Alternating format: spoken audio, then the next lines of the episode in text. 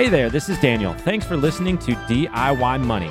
Now, if you haven't already, be sure to give us a five star review so your friends know that this is a show that they can learn from.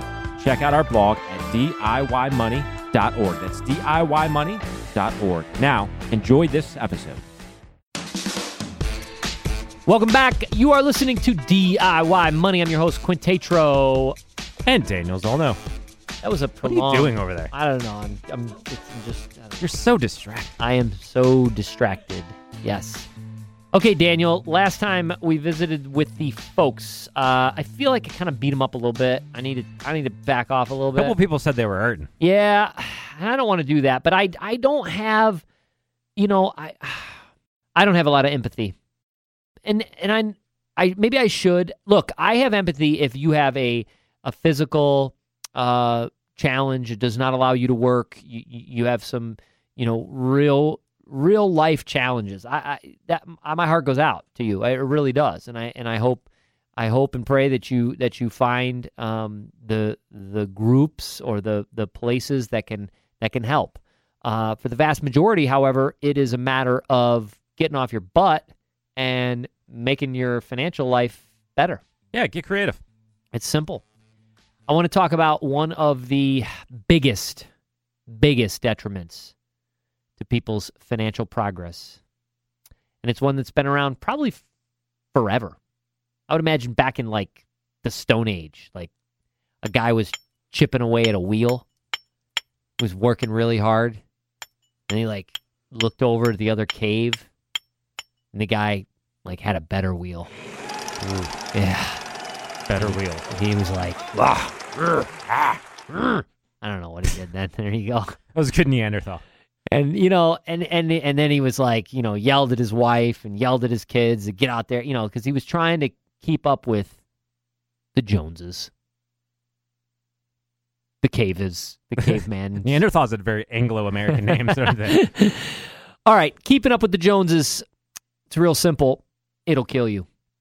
It'll kill you. And in today's day and age, we have a world in which I can hit a button on my phone, a a uh, a when it's not really a button, an icon, and I can immediately see all of my friends that are in much better places than I am right now.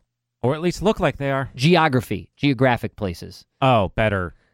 Yes. Better. Even then, maybe it's photoshopped. I doubt it. I mean, uh, my my friends aren't as technologically savvy as your friends. they're, probably crappy pictures too. Like, oh, look at my margarita. If you're listening to this, Quint loves you. I do love you, but you're not going to Photoshop yourself at the you know whatever some resort. But anyways, the point being is this: you, you know, it used to be when they would say you know keeping up with the Joneses, they literally meant your neighbor who's you know in the car.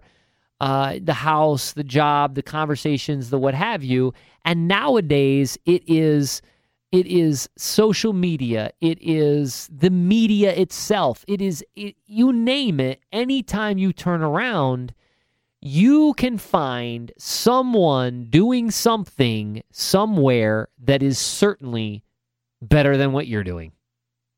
And you have a choice to make.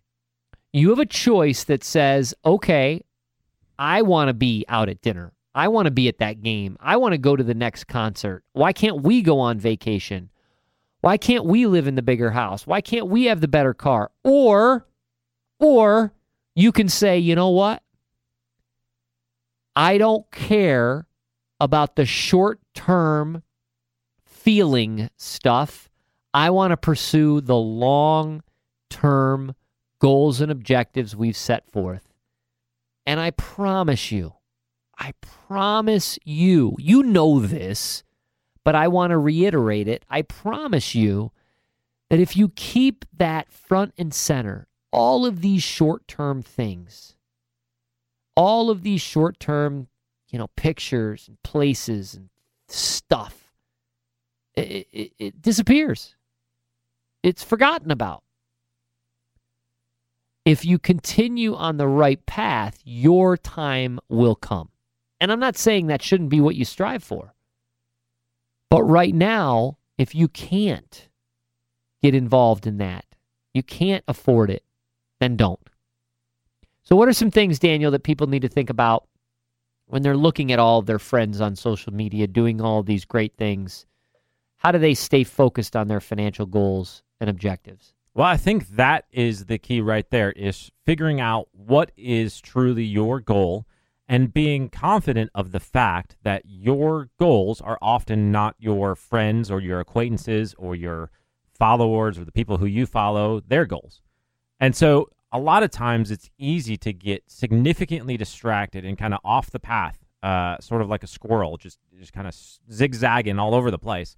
Uh, but the fact of the matter is, we talked about in earlier episodes, uh, I believe, documenting what your financial goals are, setting on paper what it is that you are setting out to achieve, the plan that you have in front of you.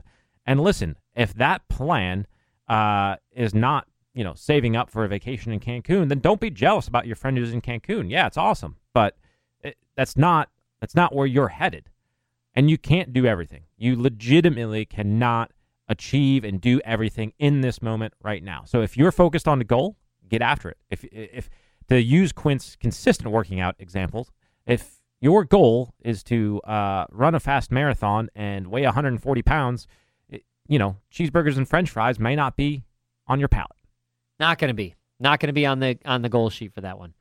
Uh, there's a couple of things that I can speak to personally. Uh, some stories that I can that I can relay that have helped me along along this path. Um, but the first thing I want to say is that you got to know what's your trigger.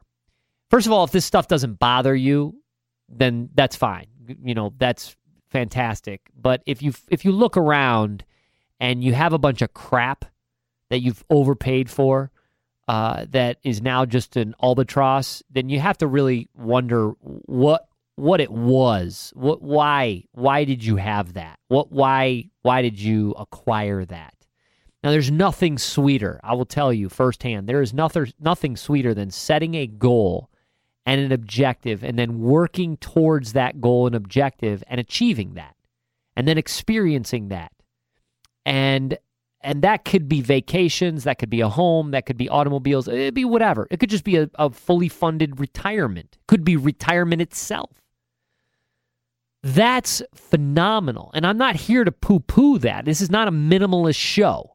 Okay. This is a show about getting on the right financial path, and a lot of it is mental.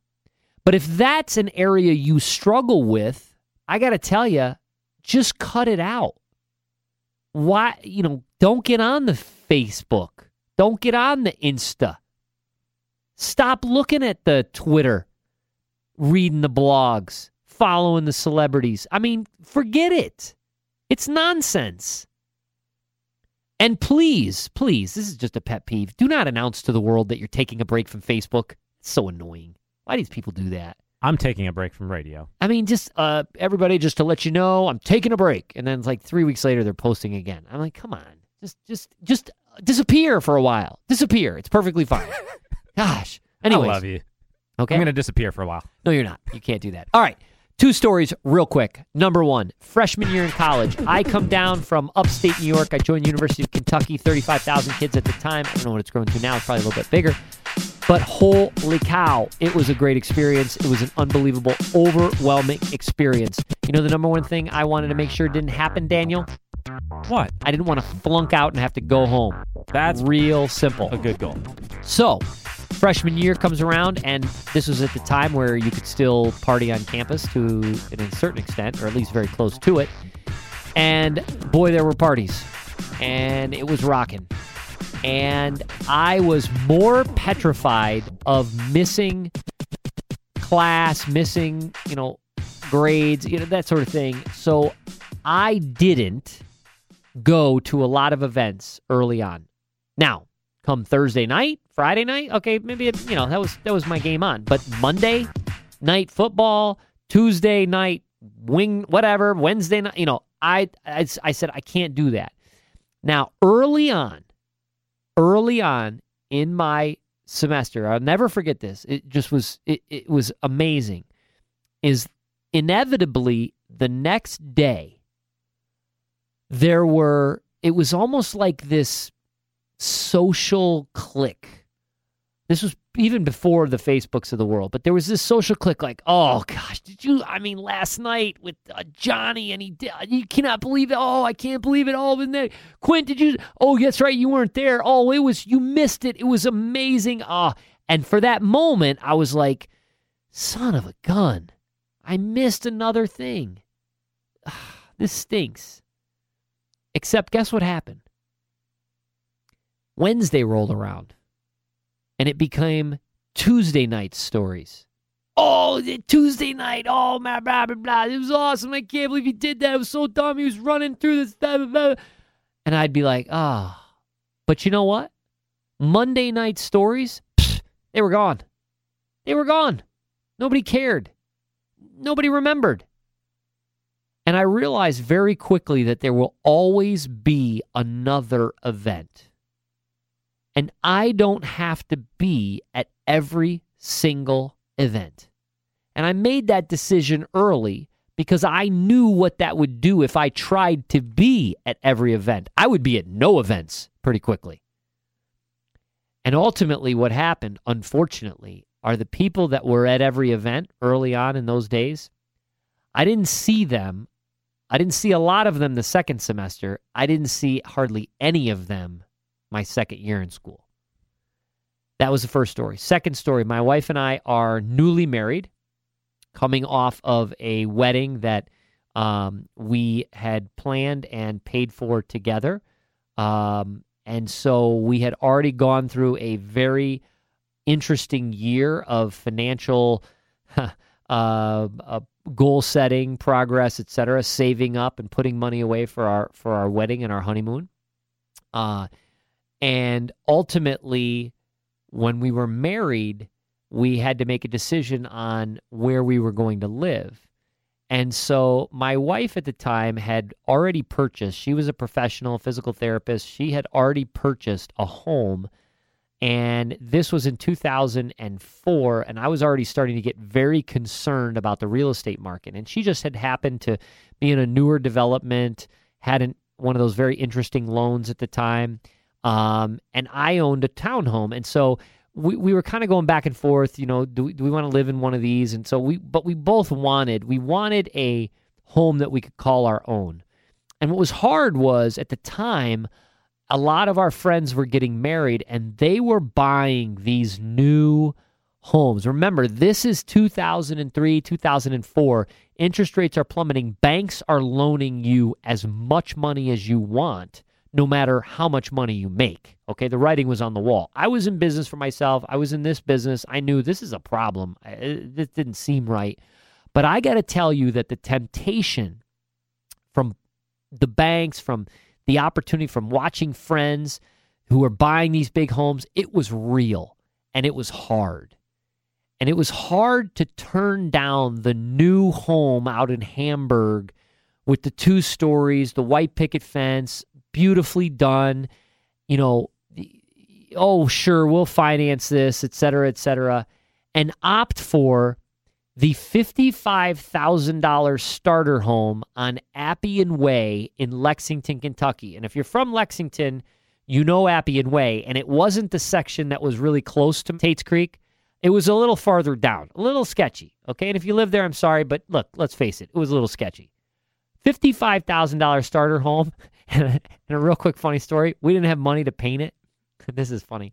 So I contacted all my friends and even some clients. I said, "Hey, we're painting." I was kind of a little subjective. I said, "We're we're all getting together. We're doing a service. We're going to paint this house. Service you, project. We're doing a service project." And I had like 15 people show up to paint this house. And I'll never forget. It's like a Saturday afternoon, and they're painting, and everybody's you know smiling. And one guy says, "Hey, Quint, this is great. You know, I really really enjoy this who whose house are we painting? I said, it's my house. They were like, "What? This is your house?" Now they didn't want to be a jerk and be like, "Oh, I wouldn't have come," but I knew that they wouldn't have come. But anyways, this so, is why I always ask you before I show up. Now, who, whose, house, whose house, are we doing work on? Yeah. So, anyways, I was yeah, bring your own brush and, and chip in for the paint. I'll, I'll buy pizza. But anyways, uh, you know, we we lived there. We loved it. It was it was a struggle. All right, newly married, we had two dogs. We lived in this in this very very small. And there's nothing against it, but it was a, it was a it was a sacrifice.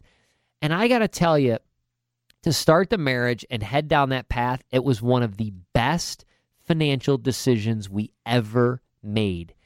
Just a few, I mean, I think it was a couple years, maybe a year and a half later, we ended up selling it because we were we were taking an unbelievable opportunity. We we moved for a couple years. Um, we sold it for you know quite a bit more than than we had bought it because we had all of that free labor, you know, fixing up the house. But anyways, the the point was is I remember that feeling. I remember that feeling vividly. I remember that feeling up until what a year ago, Daniel. I drove the the Honda Civic that, and again, nothing against Honda Civics, but I drove a Honda Civic with uh, 200,000 miles on it for a very, very long time Mhm. until, and I needed to take care of until I finally said, okay, now I can buy a better automobile. And I got to tell you, we look, we manage 150 million bucks. We, you know, we're a pretty decent, successful business. And I roll up to the, to the, you know, to the power board meeting in my Honda Civic. That's a, I mean, sometimes, it, but I'm telling you, they're, they're, the, the temptations that they're real. And I understand that. But if you want to meet your goals and your objectives, you have to say no. You have to say no to that. Fast forward however many years, 15 years. Now, by a lot of hard work, a lot of luck, great people around us, we're now in a situation where we have no debt. We can go anywhere we want at any time, and we don't have to worry about the financial stress, the financial pressure. It's built into the budget, the goals, the objectives, etc. Why? Because early on we made those tough decisions. If you've not made those tough decisions, it's never too late to start. To start making those decisions today. Forget about keeping up with the Joneses. It's nonsense and it's short term. You're thinking long term. Anything else to add to that, Daniel? Think that's it. Live your life, no one else's. That's exactly right. I like that. We're just going to end on that one right there. We'll see you next week for another DIY Money. Make it a great one. Thanks for listening to this week's show. Be sure to check out all that we have on the blog, DIYmoney.org. And if you haven't already, leave a review so your friends know that this is a show worth listening to.